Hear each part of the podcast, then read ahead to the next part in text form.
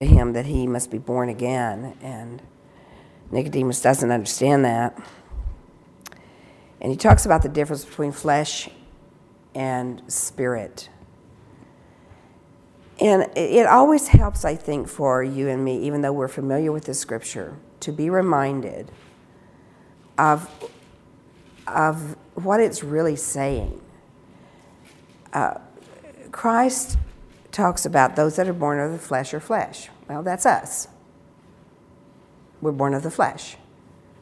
Uh, nowhere else that we know of does that occur. Everyone else is in spirit form that we know of. But we were born of the flesh uh, upon uh, the advent of sin in Adam. Um, in fact, there's an interesting scripture I'm digressing, but there's an interesting scripture in Genesis 5.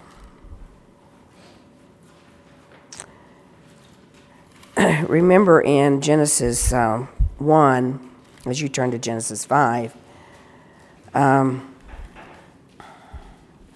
hi, Becky.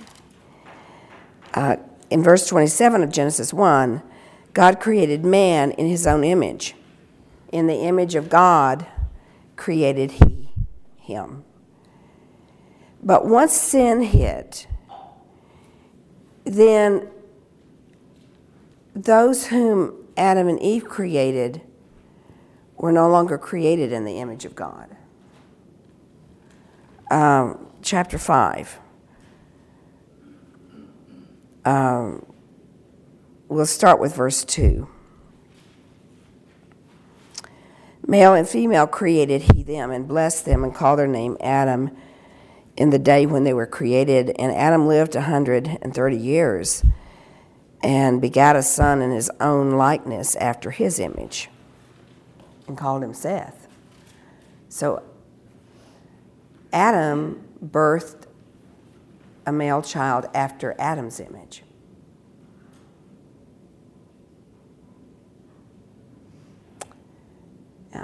The, the, the, image of God had so been ruptured and the spirit of man so dead. You know, man's, the spirit in man, God's spirit in man, was dead. And so it was not capable of creating anything after the image of God. So with sin came man being born after the image of man of the flesh. So you go over to John 3, and Christ says, Unless you're born again, you cannot enter the kingdom of heaven. You've been born of the flesh. And that which is born of the flesh is flesh. Implication the spirit is dead. If you eat of this tree of knowledge of good and evil, you will surely die.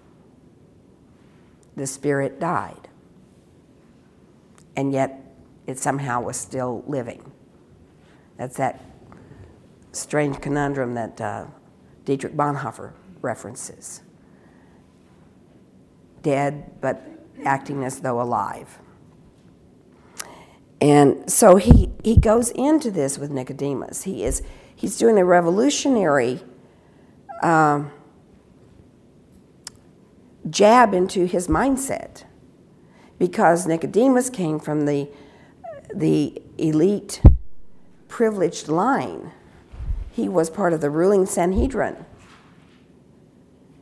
Uh, his lineage, his Jewish line, had gotten him to the power pinnacle in the Jewish culture, and the Jewish line was the line that would was God's people.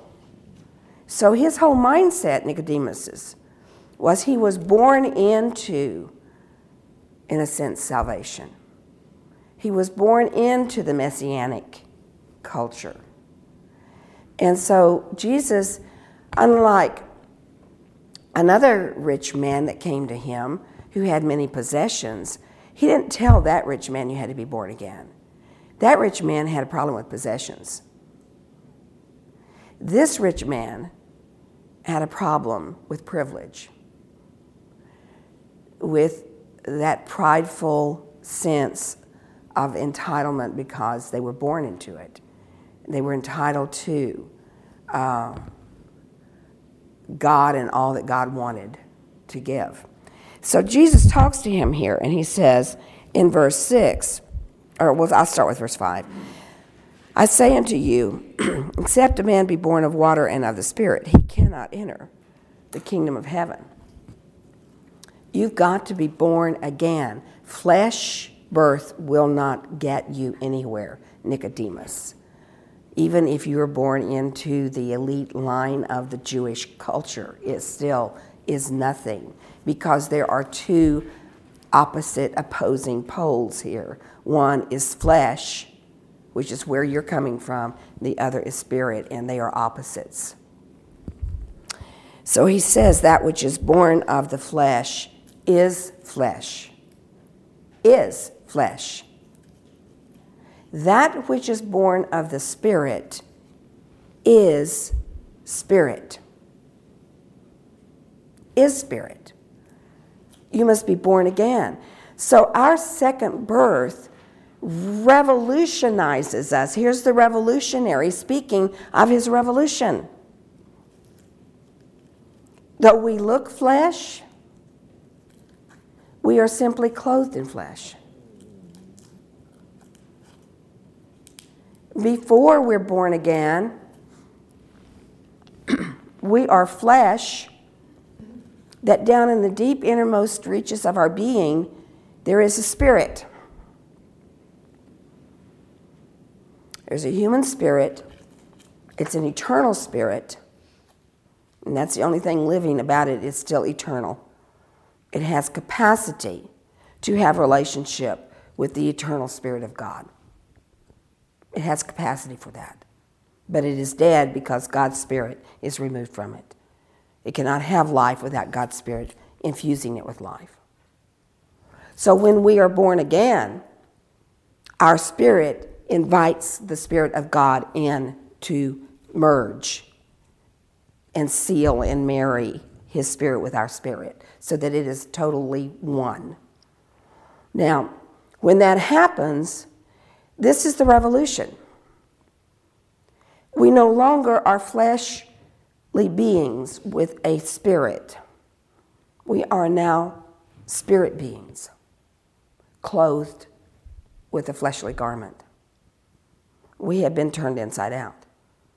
Now, because we struggle so long in our lives with the flesh warring against the spirit and the spirit warring against the flesh, that's a hard reality to sink in to us. You think, okay, I don't feel spirit. I act more flesh. That's the journey. That's the warfare that the minute you and I become a Christian gets set up in us that the world does not have. The world does not have that warfare. That's alluded to, not alluded to, mentioned in Romans 8 and in Galatians 5, where the flesh wars against the spirit and the spirit wars against the flesh so that you cannot do what you want to do so that you're immobilized. So our journey is to let the reality get worked out in our flesh so that the Spirit will take over more and more and more of our lives, more and more and more of our souls, so that we really are living in the Spirit. And he, and he says in Galatians 5, uh, 22 through 25, the end of it, think it's the last verse there. So then, if we live in the Spirit, which is what we do when we accept Christ as our Savior, we become Spirit. So we live in the Spirit. He says, then let us also walk in the Spirit. Let us also work this out so that not just God knows that we are Spirit, that the world can know that we walk in the Spirit. We live in the Spirit. We pray in Spirit. So, it is this Spirit that seeks to dominate our soul. That Christ is referencing in a sense when he says, in your patience, in your enduring, keeping on, keeping on approach, possess ye your souls. It's not us possessing our souls so much as it is, the Spirit of Christ possessing our souls. That's our journey. And most of us as Christians, I mean, most Christians out there don't really embark on this journey. they get saved and they try to do the best they can, sort of, when, it, when it's convenient and when it serves them and when they feel like it. but the great revolution comes when God can find those willing souls who are willing to say, Yes, I will pick up the cross here and follow. I will deny self.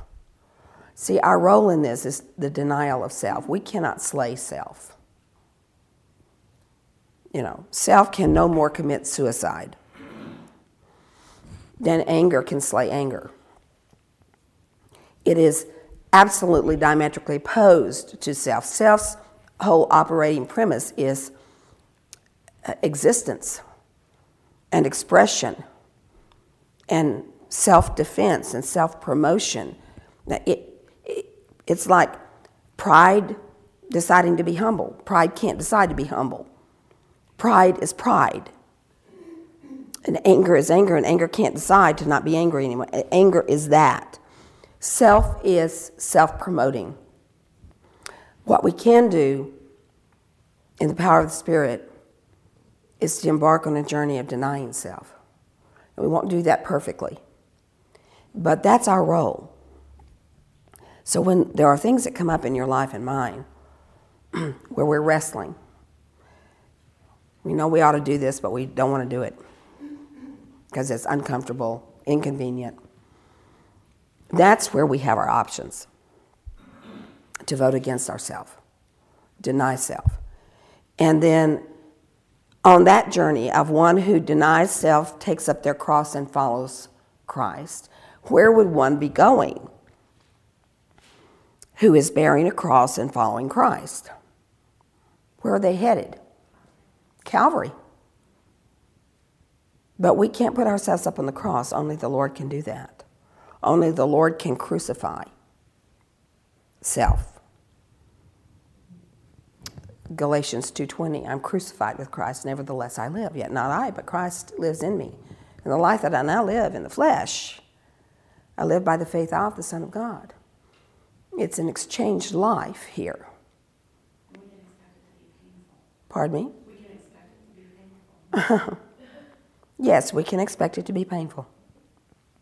And in a culture that flees discomfort and embraces the prosperity message, and um, that doesn't resonate. But it is for a greater joy and a greater blessing and a greater abundance that comes to us. This self promotion thing that is painful when we're in the dying process or even in the self denial process ultimately leads to the greatest of all blessings in, in this in our lives. And so we have joy, which replaces the pursuit of happiness. We have peace, which replaces our pursuit of security. You see, the counterfeit there is what appeals to us. But the real thing far surpasses that. Patty, were you wanting to say something? it does, and, and I think you've a- absolutely spoke, spoken true. Um, that that warfare is what, and I'm repeating that so it will pick up on the tape. That that warfare is what the world sees as our hypocrisy, and as a detriment to our witness. I do think beyond that, the next step is that in this warfare, if we would be authentic,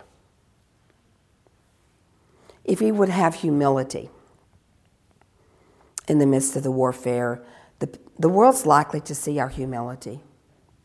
I think the problem with the hypocrisy is when we come up and we confront this world from a self righteous position, from a position where we're condemning them, whoever them is, the, the them out there, the world out there. You don't see Christ doing that. It, it, it boggles my mind, and I'm still wrestling with how to, how to fit all this in because we do need to confront those things that are wrong.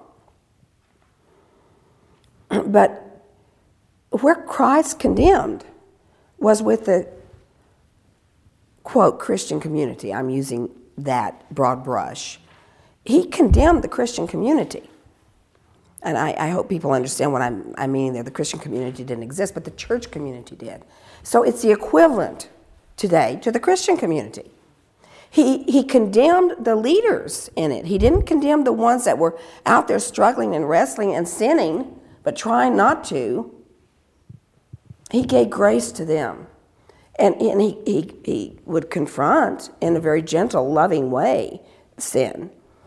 But he, he condemned the leaders who were doing the condemning of others and who were acting like they had their lives together. So, what you're looking at there is a lack of authenticity, a lack of truly seeking God, and trying to put other people under their burden of what their sense of righteousness was. If you translate that up to today, then I think it is that Christ is not out there condemning the world. Because over and over again he said, My purpose is not to condemn, but to save. We don't get that because we condemn. Our whole thrust today as a broad brush community is to condemn. It, it's, I, there's nothing that stresses me more today than the Christian community and what we're doing.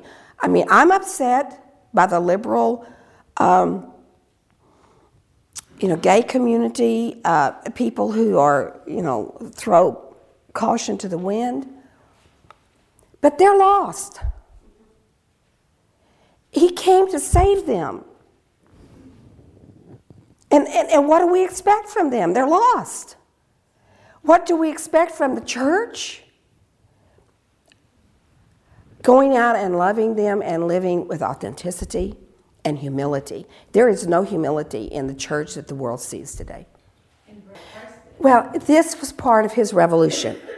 Is that he he exactly what you're saying. He went to their need. He didn't go to their presenting issue unless it was the need or the problem. He went to the heart. And that's why he didn't judge the external behaviors. He went to the need and the heart. And if we would do that, we would be revolutionaries. And the church and, and we people would not see the Christian community as a bunch of hypocrites. I think they see us as hypocrites, rightly so. As, as I'm not talking, there are plenty of exceptions to this, but as a broad brush, I understand why they see us as hypocrites. Because we come across as fruit inspectors and judges. And over and over again, Christ says, don't judge. And people say to me, well, Brenda, but we're supposed to judge right and wrong. The problem with that is that most Christians have not allowed themselves to be trained by the Holy Spirit to be able to love the sinner, condemn the sin, and love the sinner. We're supposed to judge other Christians. Yeah. And we can tr- judge and act, but we must love the sinner. And we must confront, as, as you're suggesting, fellow Christians who are behaving in ways they're not supposed to behave. But also in love. I mean, I think we're, I've seen people in our church who are right Christians, but they've fallen Yes, yes, I have too. And, and uh, in general, I have seen that. And uh, it- we've got to learn how to be revolutionary in how we do things and not look like legalists, but not be free gracers that allow for anything. There are stands that we need to take, but it has to be done, Betsy, as you said, in love and in humility, in coming from, I'm a fellow struggler. How can I help you here? No, we don't call it out. And, and I think this is maybe where my distress is coming from. It's not being called out. And you don't, you don't see it in the leadership at at the upper echelons of the religious community. And I'm not even calling it the Christian community, though it is. It's the religious wing of the Christian community. We don't call that out. In fact, we participate in it. And, and if we do that, then we're not following Christ. We're not following him in spirit and in truth. And, this is the revolution is getting our thinking turned inside out. We, we live in the new covenant of grace, but we live according to the precepts of the old covenant of performance. And, and then the world is gleeful when Christian leaders fall. I don't blame them. I don't. I understand why they are. It's like, okay, good. Now, now, you know, condemn your own self because you've condemned us. We're doing the same thing that you're doing. That's not a part of the revolution. Are we going to follow Christ? and if we're going to follow him, then we've got to change this mindset. We've got to change how we see people and why Christ has put them in our path and, and what we are to see of them. You know, John 3 17, he came not to condemn the world, but to save the world. In Luke 9, as we've looked at before, you know, where James and John and Peter were um, wanting to call forth fire from heaven to destroy this one Samaritan city because they wouldn't receive him. And Jesus said, You don't know what spirit you're of. I've come not to destroy, but to save. So, this community out here that the world sees us railing against, that's full of sin. There's no question about that. It's full of sin. How do we get at that? By lobbing these judgmental grenades at them and hoping that they'll land close enough that it'll break them and they'll finally see the error of their ways? Yeah. Finally get it that they're wrong and we're right? That's exactly what Satan wants us to do. That's exactly. From the very beginning, he pulled that on Eve, when you think about it. Mhm. He had her judge whether, you know, God was right or wrong about that tree. I mean, Uh, from the very yes. beginning, you can see him working all the way down. Well, and, and the immediate result in Adam and Eve's sin was that uh, Adam blamed Eve, and Eve blamed the devil. Blame began immediately.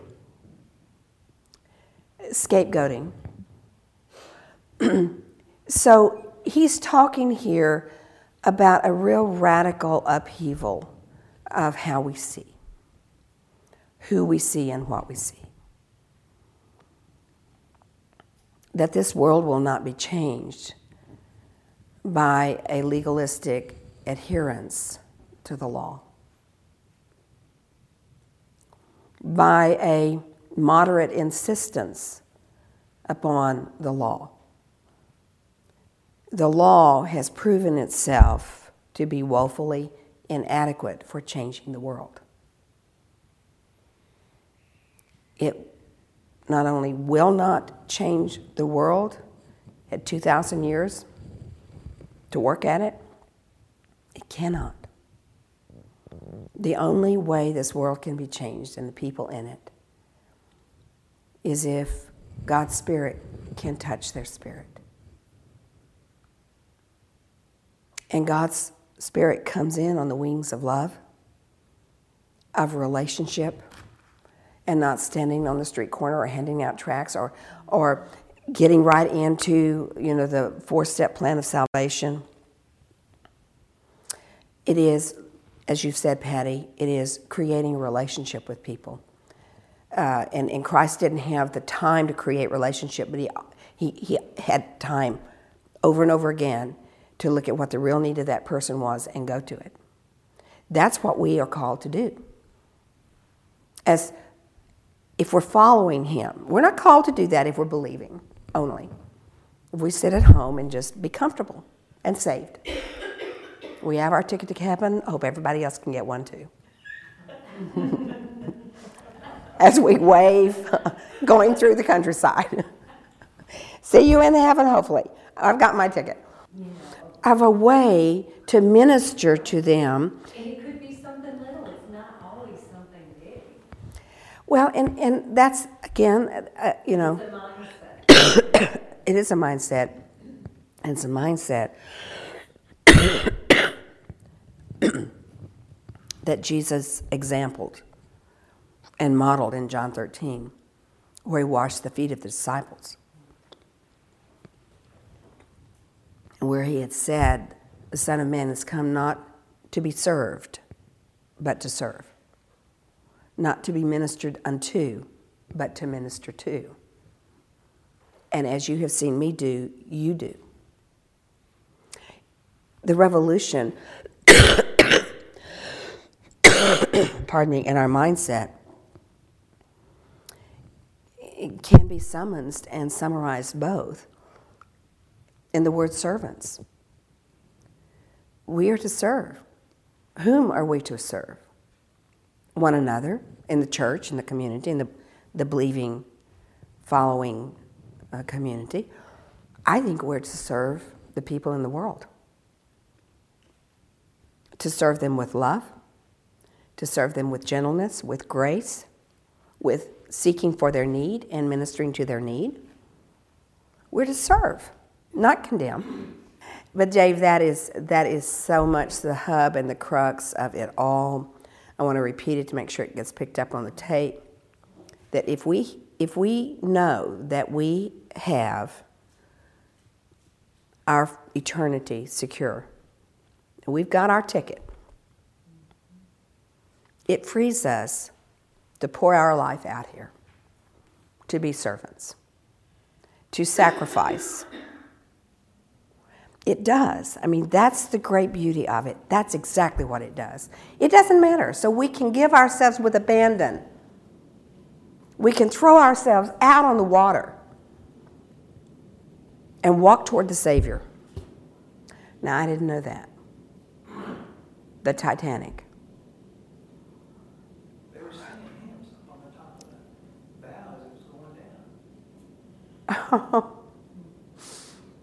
oh.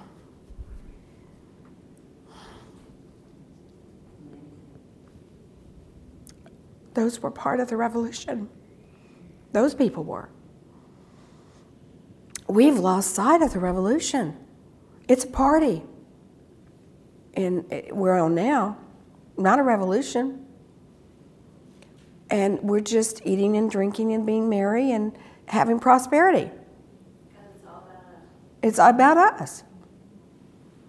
That is so beautiful. I did not know that those who, uh, many who stayed, if not all, on the Titanic gave up their seats on the uh, the lifeboats were those who knew they were saved, and they gave them up to those who were not saved. That overwhelms me. somehow we have lost that spark. I mean, there's not a nation on earth that has talked more about God and had emblems and t shirts and logos about God than this country. And yet, I think we've lost something of uh, authenticity and of truth uh, here that other people did not lose. The people of the Titanic that you just mentioned, they didn't lose it. And I, it, it is presenting our bodies as a living sacrifice holy and acceptable unto God, which is our reasonable service because he was the dead sacrifice. He was the sacrifice of death. And our reasonable response to that is to choose to become living sacrifices, to pour ourselves out. Paul talks about that. Christ poured his life out as an offering. But Paul talks about how he had poured out, he had spent and was spent. He poured himself out. That is what the revolution is about. Is you and me deciding uh, do I want to get on board here? And, and if I do, what does that look like? It looks like we don't hoard ourselves the way we tend to in places. We hoard our time, we hoard our schedule, and try to make everything fit. And so God fits into our schedule here in America, in Rockwall, in the Bible Belt. It fits. And then there's a lot of other things that fit around too. So we have this mosaic, which is okay, except that if Christ is at the hub and this revolutionary is at the hub, not just the Savior at the hub, but the revolutionary, then his revolutionary ideas will begin to find their way out into us, and we will begin to look and act like that and begin to entertain the idea of pouring ourselves out and not hoarding ourselves which is what Christ was talking about here in many ways in John 3, where he says, verse 8 The wind blows where it will, and you hear the sound of it, but you cannot tell from where it has come or where it goes. So is everyone that is born of the Spirit. We, we don't hoard our schedule. We don't hoard our agenda for the day. We may have it out there, but it is subject to change at a moment's notice. We saw that in Christ last week, how his whole ministry was built upon being subject to change at a moment's notice, on interruptions. You look over in Acts briefly.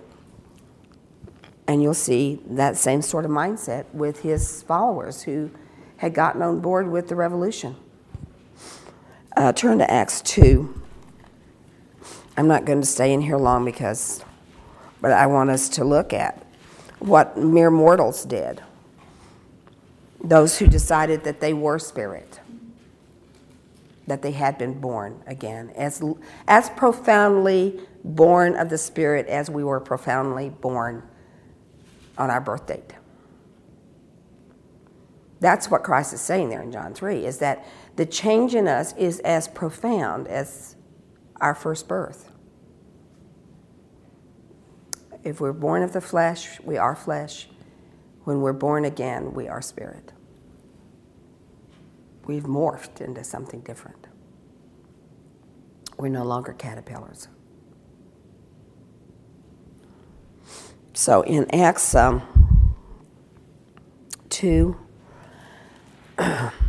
41, this is the change that came. then they that gladly received his word were baptized. And the same day there were added unto them about 3,000 souls.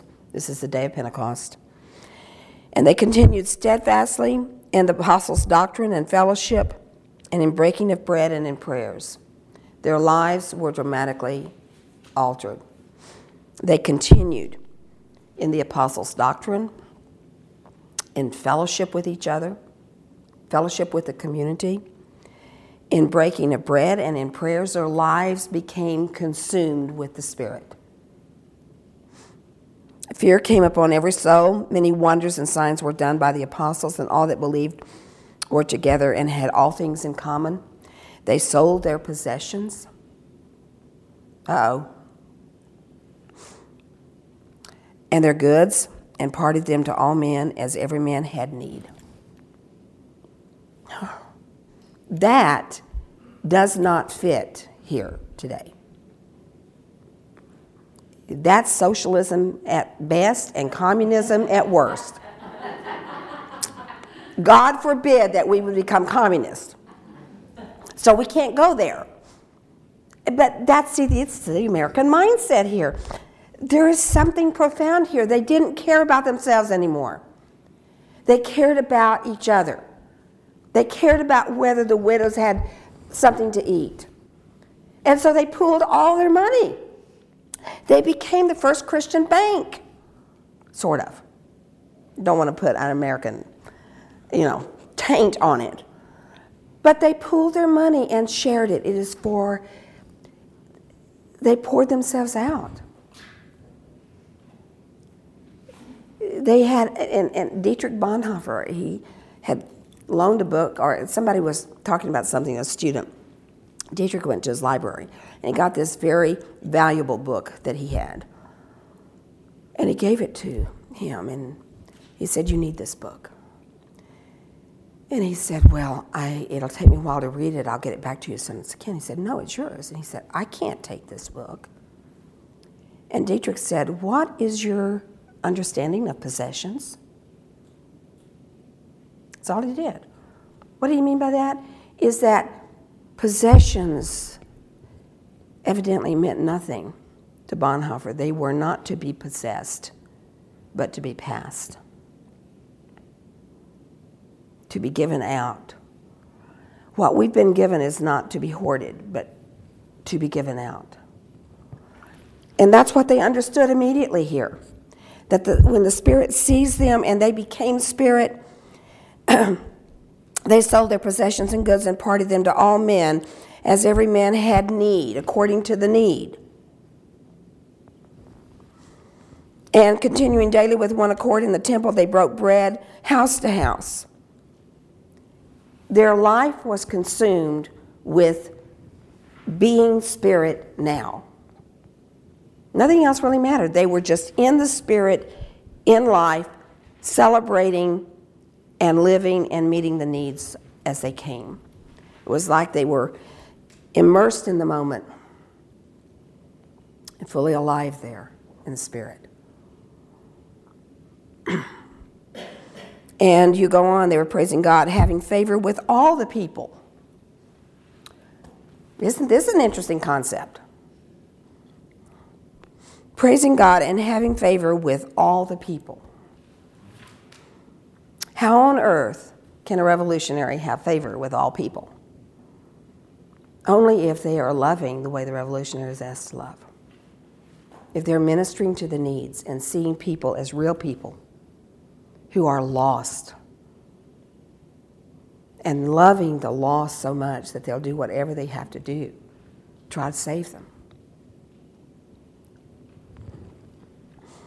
When, when you think about, I mean, look who Peter and Paul died of your neighbor. When they went to the Romans, and interestingly too, you look at the first century Christians, they're doing all this. When does it fit with the development of the church? When does it what? Yes, it is. Yes. Once it becomes the state religion, it becomes the persecutor. That's exactly right under Justinian and, and Constantine, I'm sorry. But uh, I think under uh, Justinian, we first, in about 325, the wife of the emperor, whoever it was, and I may be wrong on who that emperor was, I, I think it's Justin, Justin, but it may not have been. Um, she encouraged him to give freedom um, to the Christians and, and, and not persecute anymore. And then the minute, a few uh, decades later, it actually became the official religion of the state, which is what you're talking about. It was not just the church that persecuted, but then you have the first recorded instance, once the church, the Christianity got acknowledged and established, of a riot that broke out, I think it was in Roman, Rome, between Greeks and Christians, and two Greeks were killed. First time. Until then, it was the Christians that were being killed. And the minute we got power, we started using the power. Man loves to create their own religio-political system. hmm And the minute it's shifted to that, after the fall especially, when there was no political system, that's where, you know, Becky, that is that is so on target. And what we are doing today, and I, in my opinion, is that we are seeking to create a religious political system. And in doing that, it causes us to be mean spirited, to wield power, and to wield it in ways that are hurtful to others, not to mention damaging to the kingdom. Because he said, if my kingdom were of this world, of a geopolitical system, then my people would fight. Then my people would do what my people are doing today fighting. and just Peter cutting off the ear of the Roman. Uh huh. Yeah. That is the message of his revolution. It's put up your swords. There's a time for a sword, but there's not a time for a sword piercing the, the human heart and, and, and attacking and, and assailing people for their, their false views. We are to wield the sword of the Spirit. And we are to do it by looking at the needs, not seeing them as the enemy, but seeing them as the lost. The lost. It is such a mind boggling switch that most of us are not going to do it. Most of us are too ensnared in our culture. There's not been anyone who loved America more than me. But there came a time many years ago when I realized I could not be American first. I mean, I have loved how this country was founded. It is the only child that was born of the marriage of the Renaissance and the Reformation. Amazing. It, it came at the unique moment in human history it had to come. And we're the product, we're the child, we're the only offspring of the coming together of the Reformation and the Renaissance. And only that could have produced the great minds that produced the Constitution, that established this country on the basis of freedom. Freedom to worship God. Not freedom from God, but freedom to worship as we wanted to. Freedom from tyranny of religion. I have loved this country, but I can't love it first. I can't be trying to save a nation because God doesn't deal with nations like that anymore. In the Old Covenant, Israel was his nation through which he moved. He now moves through human souls. And so we have to we have to get a different mindset. Uh, that those that rub us the wrong way and make us so upset out there are the lost. They're people who don't understand the love of Christ. And one of the reasons they don't understand the love of Christ is they don't see the love of Christ in those who carry the love of Christ. So we have to change our message if we're to be part of the revolution. It's easy for us not to do that. It's easy for us to settle into how everybody else is doing it. But no one else will then see uh, the greatness of God. They will see the smallness of God as contained in the smallness of His believers. And it requires a shift in each one of us. We have to really consciously look at this and say, where am I off? Because I guarantee you, America has culturalized us And we are off. Each one of us has areas that we have to look at and, and let go of and adjust if we haven't already done so. We have to constantly be letting the Spirit refine our thinking. I'm not going to continue going on here because to do so would would be too too long for us to get into. I will get into it next time. Uh, but we look at immediately people began moving wherever the Spirit sent them, wherever the Spirit went, wanted them to go. He's, they moved. It was like they were on call at that point in their life for God. Whenever God nudged and pushed, that's where they went. They didn't ask questions. They didn't say, wait, I can't do this. I can do it between 10 and 1. but I, I can't get there yet. I have too much to do. And it was like nothing. They, they just dropped and went. They had no entanglements except the entanglement of the Spirit. And they didn't decide, I- I mean, and we wouldn't decide who it was that we were supposed to encounter. Yes. Like, okay, well, I have time for the waitress today. Maybe I will find the waitress or meet her need. Yes. We don't determine who needs us. Yeah. Or how they need us. Yeah. I feel sorry for that waitress. Yeah. Well, I'm talking about the extra tip, just Yeah. taking care of and support. Uh-huh. It's not that we determine, yeah. it's the walking and allowing him to bring forth. Exactly. Exactly. It's his call and it's his draw and it's his nudge. And they were simply available for the wind. Huh? That's what it becomes about us. Yeah, it, it beca- But then it's so cool, when you see God move, and you go, whoa. You know, thanks for letting me tag along. Yes, yes. So. Yeah, it, it, and it, it puts everything into adventure. It, it elevates life to a different crescendo. It elevates living to a different crescendo. And it sets us on fire so that we can pass a torch and fan a flame and ignite the world with something holy.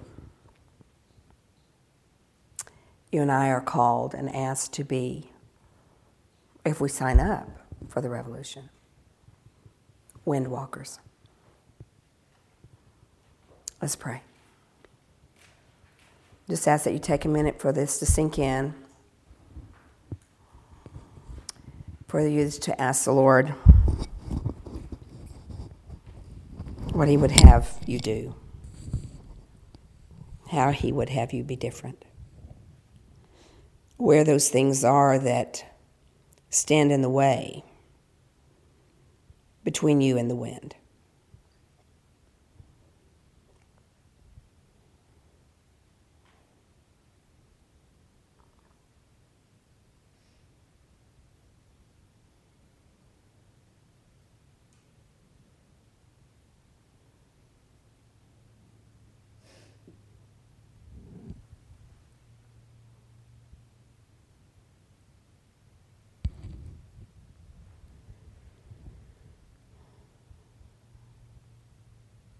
Heavenly Father, thank you for your wind.